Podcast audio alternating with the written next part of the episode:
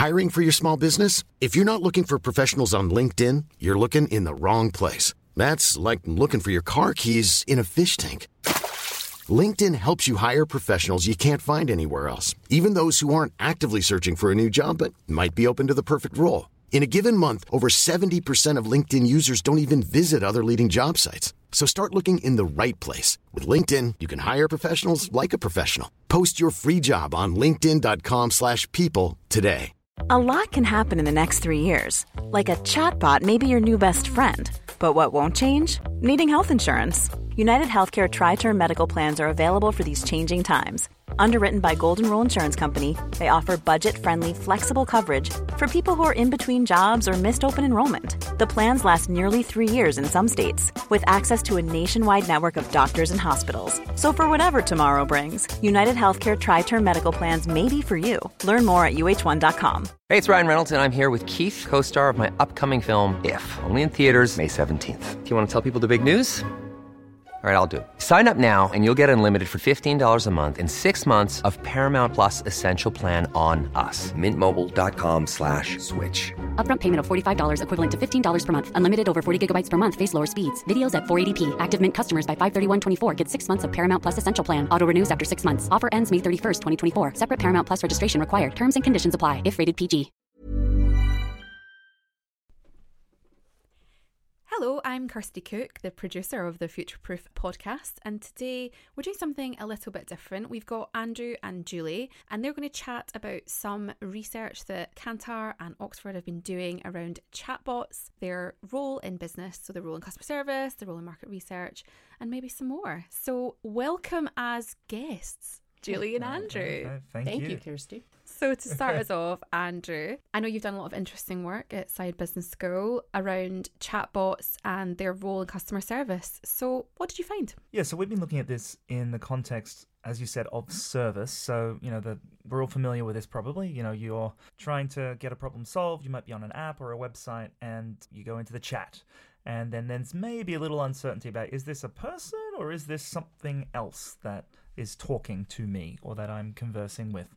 Um, and so we're, quite interested in this as part of sort of thinking about the future of consumer interactions. And so we've we've just sort of put out a study recently that's looked at um, a lot of data from customer service interaction chatbot for a uh, a large mobile uh, telco, and then a bunch of experiments as well. But what we're looking at actually is the role of sort of humanizing chatbots. So it's pretty common that you know maybe it's not misleading that this is a human when it's not but you know there's there's avatars there's there's cartoon pictures or there's sort of maybe a stock photo of of someone who looks like they very seriously care about your concerns um, and that's actually called to use a long word anthropomorphism of a chatbot, um, giving a human-like characteristics. And we thought this was interesting because the sort of conventional wisdom is that it always is a good thing to do but actually turns out that it's not always the case. And sort of long story short, when customers are angry, which if you think about customer service interactions, that's probably going to happen, human like characteristics of the chatbot actually backfire. Um, it, it, turns out that people are, f- are less significantly less satisfied with the service interaction when they're angry and it's a human like chatbot versus if it's not a human like chatbot. Um, but not only satisfaction with the encounter, but then they have lower purchase intent from that organization later on. They have uh, low favorability towards the brand, and they basically think that the organization is more incompetent, to, to put it bluntly. So there's this carryover effect as well, which is not just about the service encounter at the time, but but it can come back to kind of hurt you down the line. So, what's the hypothesis around why they believe that the a more human chatbot is less able to solve a, a consumer's problem? Yeah, so what, what we were looking at when we found this with this is sort of hundreds of thousands of, of chat um, transcripts basically, and we're looking at anger and, and not. Then we sort of didn't have an answer to to that, so we, we ran a, a whole bunch of experiments where we sort of created chatbots and had people go through these experiences, and we made people angry or not, and um, so a real sort of science experiment. What we find basically is that when there are these human cues, this anthropomorphic sort of design of the of the bot, even though they might know it's not a human because it's a cartoon picture as an avatar or, or whatever it might be, they expect more. Um, so it comes back to customer expectations, and you know it's not that they expect you know certain things other than they expect it to have a higher degree of efficacy in resolving an issue. So it's not actually that I'm expecting the bot to maybe care about me more or be. We actually originally thought it was about empathy. Turns out, you know, because a bot's not really going to be able to deliver empathy. Um, it's not so much empathy. It's more just I expect it. You know, when when I see these human characteristics, I expect uh, a higher degree of efficacy in in solving a problem. So if I'm angry, I want a problem to be solved. But of course, the bot typically, at least the way bots are designed at the moment, even more sophisticated ones, they're they're still really not that sophisticated. They're they'll answer questions essentially from a script, and so it can't really solve abnormal problems. Um, and so higher expectations going in sets you up for more failure in terms of just you know disconfirming those expectations, and then that's what's driving down satisfaction. It's interesting because you would think to some degree, or one could possibly hypothesize that consumers would think that a machine in this day and age, something that's driven by quote unquote AI, Mm-hmm. would be better able to solve the problem than a mere human. I mean, look at all of the times you've gotten, you know, people get so upset with call centers and the people in, you know, who don't seem to be able to solve their problem in a call center. So it's a bit surprising to me. Yeah, it's surprising that you know compared to humans, real humans, you know, there's there's this problem. But I guess there's two different types of problems you could see solving. This is where the anger, the emotion comes in. So you know, if I'm angry going into a chatbot with my with my you know, mobile phone operator, for instance, it's a different type of problem I need solved than if I'm sort of neutral going in and maybe I've just got more of a question. And so I think that the notion about sort of if I'm neutral, maybe I've got a billing question or like what's the balance on my account, stuff like that, that's a problem to be solved, but it's sort of a search query. And so I think if you take the emotion out, then you're you're absolutely right. You know, this this is basically a search engine that's looking up information for me and, and delivering that information back. So I would probably expect it to be able to do that. But if I'm angry, then it's probably a more idiosyncratic issue. Or I feel hard done by, or I feel there's an error, I feel there's a mistake. Uh, and that sort of personal aspect of it makes it hard for those systems which are trained to do really well at looking things up or kind of giving the, the average response, if you will. When I'm going in angry, I'm probably not the average problem.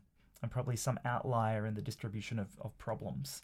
And so I think it's harder for these systems to kind of cover that because they're more abnormal or more idiosyncratic. Do you think there was something in that too? Because if I think about when I've called a customer service line and I've been angry, you sort of want someone to acknowledge and feel your anger, and a bot can't. hmm Well, that's that's the empathy point, and, and and we, like I said, I think we were going into this really expecting that that's what's going to be happening, but but actually it wasn't. So I, I I think maybe people aren't expecting a computer, a piece of software, some algorithms to be empathetic. So maybe maybe you know the regular customer is is kind of clued into that. I do think that's in there somewhere. So it's it's probably hard to disentangle the expectation of of it sort of being effective in solving a problem um, when I'm angry, as well as kind of having that empathy and calming me down and, and, and dealing with it in that way. So there's probably more to be said about that from a research standpoint, but it certainly wasn't the primary driver. It's really interesting too what you said about because I could see how the actual interaction, the satisfaction with the interaction would be could be affected, but the residual effect onto the the impression of the company as a whole, again, you know, that's it seems a bit extreme. Yeah, we were sort of, from a research standpoint, encouraged to see that, um, but also surprised and also a bit concerned. So it's sort of a mixed bag of our emotions as a research team. But I think what it says is that the service interaction is important. And I think to the extent that that, that is an important, you know, touch point in the customer journey and so on, like any other touch point that could go wrong, it, it can have an impact on the brand. Mm. So I think it, it's just sort of reinforcing the point that yeah, this this isn't any different as a as a service interaction element to you know going in store or picking up the phone or whatever else. If we expect those encounters to potentially impact the brand positively or negatively in the consumer's mind, then why wouldn't we expect that with a chatbot? And for that matter, why would we not also expect it to uh, have an impact on, in this case, repurchase intent um, or desire to keep on doing business with uh, the service provider? So I think it, it, it's a bit of a sort of almost gives face validity to the findings that it's not, you know, anything different to any other service interactions. And so therefore, we probably need to treat chatbots just as we would anything else. Um, instead of thinking there's some kind of special AI project off to the side, um, which we know happens in, in organizations. Um, if you're going to use them, you need to treat it just like you would uh, a call center. So what's what does a company do then? So is the is the point then you should never use a humanized chatbot because you can't use it when there's somebody's complaining it's okay if they're looking for information, but you can't use it if they're should they just not use them at all? Do you have two separate chatbots that you develop? Yeah, and so I think there's because because remember that we're really looking at the role of the uh, the human-like characteristics in the design of the chatbot here. So so in all of our experiments, what we're really doing is comparing the chatbot with the human properties to actually an otherwise identical chatbot in terms of what it says to just not having those human-like properties. So take take the picture away or take the avatar away, whatever. Kind of a subtle difference, but but meaningful one. So one potential solution here is essentially triage. You know, when when someone comes in with their question, know, the first kind of thing that they fire off to to the bot, um, use natural language processing in real time to figure out if they're angry. I mean, that's what we did on the data that we had from the telco. We ran it through natural language processing using machine learning to figure out, you know, emotions in what they were saying. So do that, right? That can be done really, really fast uh, in real time. Then on the basis of that, if there's sort of a, you know, an angry, you know, imagine there's this angry score for what they type. If they're angry, give them a chatbot experience, but without those human-like properties, and maybe even lower. I mean, I would advise lower expectations. And so you see some chatbots out there that actually introduce themselves as I'm a bot. Um, you know, forgive me if I, you know, get some things wrong or don't understand you, like stuff like that. So, like, I think that's a good idea, taking a little bit of a self-deprecating sort of approach to it. Mm. Um, but if they're not angry, then there's no reason why you shouldn't put them into that human-like experience. And that's probably going to have other benefits as well because it feels more natural and so on. So you can do that triaging. That's I think one thing and try and lower expectations if it is a bot and they are angry. And I'd say moderately angry, even not just if they're like really, you know, fired up, but like just a little bit of anger. Even I would I would uh, do it that way. Of course, the other option is if they're if they're angry, don't give them to a bot. Put yeah. them to a real person. Send them to uh, to to a real chat and and make sure that's clear. Did you find any positive impact actually amongst those people who weren't angry of having the human bot um, interact with them? Did, were they were they more satisfied by having a more humanized bot? Not necessarily more satisfied, and, and we certainly didn't do a comparison to other forms of service. Mm. So, so as a follow up, it's something that we're interested in looking at. Like, how does this then kind of rate against you know, a face to face or mm-hmm. a you know real human in on the phone or something like that? So we can't really speak to that, but you know, you did sort of see that they were sort of unaffected, but not not negatively, which is mm. more important. So, you know, I think there's more work to be done there to see how could we actually design these bots to enhance the satisfaction versus some kind Hiring for your small business? If you're not looking for professionals on LinkedIn, you're looking in the wrong place. That's like looking for your car keys in a fish tank. LinkedIn helps you hire professionals you can't find anywhere else, even those who aren't actively searching for a new job but might be open to the perfect role. In a given month, over 70% of LinkedIn users don't even visit other leading job sites. So start looking in the right place. With LinkedIn, you can hire professionals like a professional. Post your free job on linkedin.com slash people today. Hey, it's Ryan Reynolds, and I'm here with Keith, co-star of my upcoming film, If, only in theaters May 17th. Do you want to tell people the big news? All right, I'll do it. Sign up now and you'll get unlimited for $15 a month in six months of Paramount Plus Essential Plan on us. Mintmobile.com slash switch. Upfront payment of $45 equivalent to $15 per month. Unlimited over 40 gigabytes per month. Face lower speeds. Videos at 480p. Active Mint customers by 531.24 get six months of Paramount Plus Essential Plan. Auto renews after six months. Offer ends May 31st, 2024. Separate Paramount Plus registration required. Terms and conditions apply if rated PG. Kind of baseline status quo. Um, and I'm sure there are ways to do that. Mm. So, in terms of trying to enhance the experience, do you think that's going to come more from continuing improvements in the natural language processing, the ability of the bot to respond more, to adapt more to what's being thrown at it? Or is it more about the way the conversation happens or the humanization of the bot? Or, I mean, I think in, in a service, like a digital service, I mean, all of those things could could play a role. But if you think about where do a lot of service encounters fall down. It's when the intervention, be it a person or a bot, seems to not understand what you've been doing.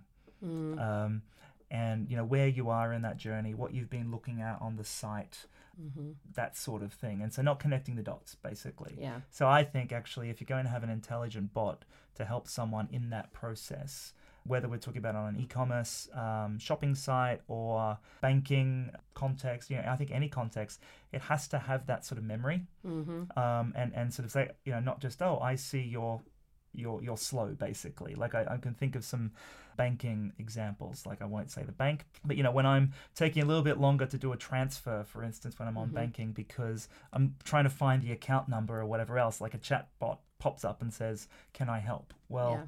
It's that's pretty generic so i think more personalization in that would would help because otherwise actually what we're what we're doing or what these bots are doing are not that different to you might remember uh, clippy in microsoft office Oh.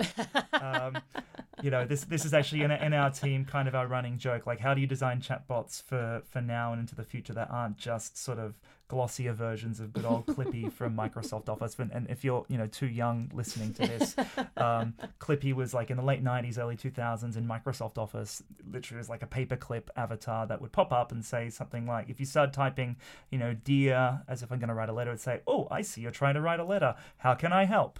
And it was always annoying and it was hard to close Clippy and so we don't want chatbots No, like we Clippy, don't want Clippy as, as endearing as Clippy, you know, certainly was. to its developers. yeah, I don't to someone. Yeah, we're not we're not suggesting that. We've been doing a lot of, of development work around chatbots at Kantar to use chatbots more for research. And what we've actually found is whether it's humanized or not, and we do have some humanized, you know, some with, with really solid avatars and some that not. If you're actually asking questions in a more exploratory way, we're getting a lot more, a lot richer and deeper and more response from chatbot surveys mm-hmm. than we are from regular open-ended questions in a survey. Which so there is something about people somehow being able to transfer themselves into the mindset of I'm having a conversation as opposed to I'm just answering a question.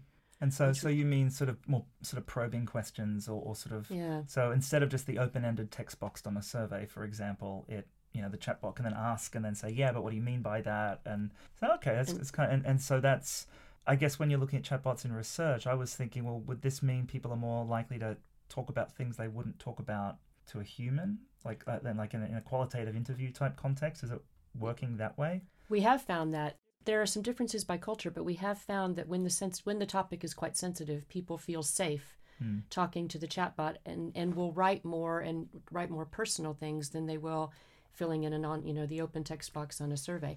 We've also found that in some cases clients want us to use the chatbot basically as to be a quick way to do a survey. So asking questions like, "Can you rate on one from one to five on?" to do-" And we mm-hmm. found that is, you know, people just they they tune out, they don't want to do it, and you don't actually get great completion rates when you use a chatbot in that way. Mm-hmm. But if you use the chatbot to actually probe and ask people about why they do stuff or how they were feeling at the time and get them to describe, actually do more descriptive, what were you doing during this, you know, when you last were wherever you were at the theater, we get a lot richer data from that. And and part of it is the probing and you know, the probing is still can still be a bit awkward. It's getting better every day and we're getting better and better at, at applying AI to, to improve the probing. But it is interesting. We are getting a lot richer data.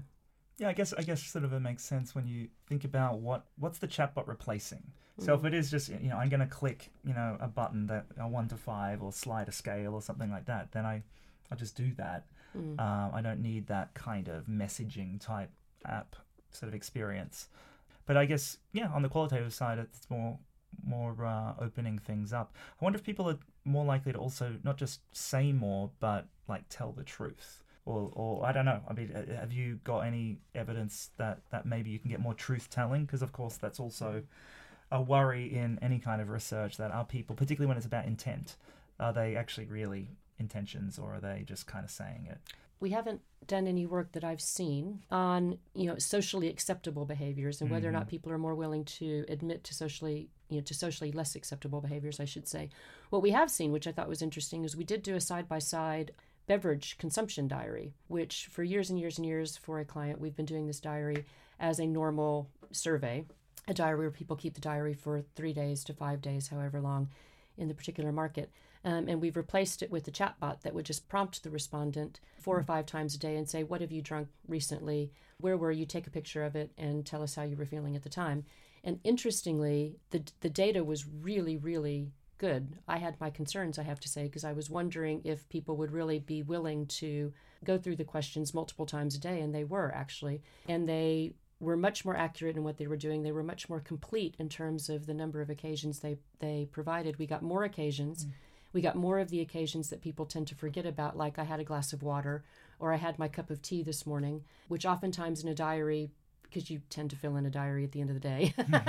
you just don't pay attention. And we got a lot more out of home occasions. So actually, okay. the data was more representative of real volumes in the marketplace than what a traditional diary had been in the past. We'd had to do less adjusting for some of that lack of remembering what people what, mm. what people have done. So there's certainly something about the immediacy of it, the feeling that you're having a conversation rather than reporting on yourself. Mm-hmm. Um, so there does seem to be something there. And and you mentioned culture; it differs. Mm. So so can you give some examples of some different? Because I know this is global that you've been testing it out. Yeah. So what are some differences between, say, you know, US, UK, and other parts of the world?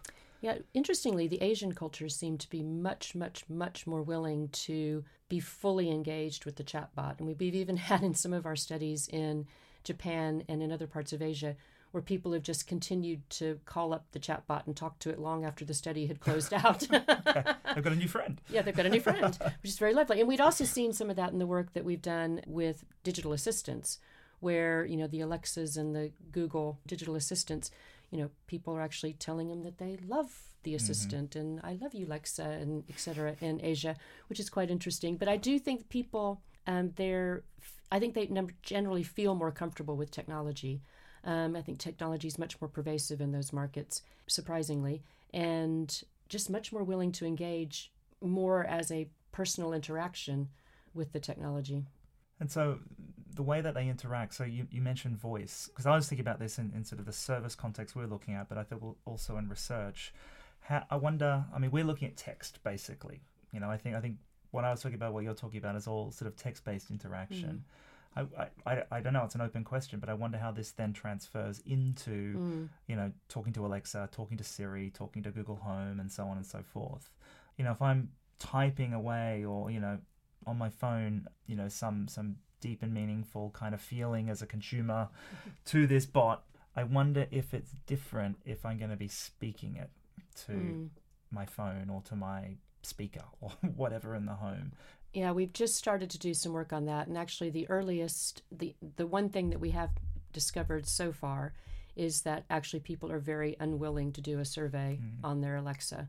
There's something strange about you know people will start and they might answer one question and then they they shut it down and they and they close off. Mm-hmm. Now that could be, you know, we just may need to do more work in terms of how do we open it up, how do we introduce it, how do we set the context. So we've just just started um, doing some work in that space you could probably get away with answer, with asking one or two questions, yeah. but anything longer than that, we're struggling with. But more work to be done because it is going to be a way of collecting data from consumers in the future.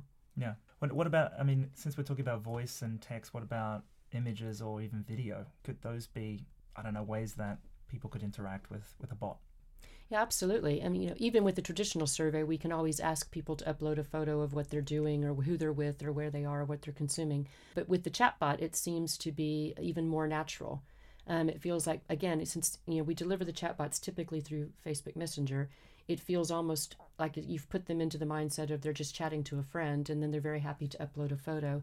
And when you upload the photos, the information becomes much more accurate, frankly, and much richer. We can do, you know, you take what the person said, but then you attach it to the analysis of what the, what's in the photo, and it just becomes an amazing picture. We did a mm. big study for a fashion client and just asked people to upload a, fo- a selfie of them before they went out in, on different occasions. What were they wearing? Take photos of their closet. Um, did a bunch of Im- image analysis off of that, and learned an amazing amount about how people present themselves to the world, how they combine different different articles of clothing in ways that most people wouldn't expect. I've just become a really, really rich data bank for the client to think about um, how they design for the future.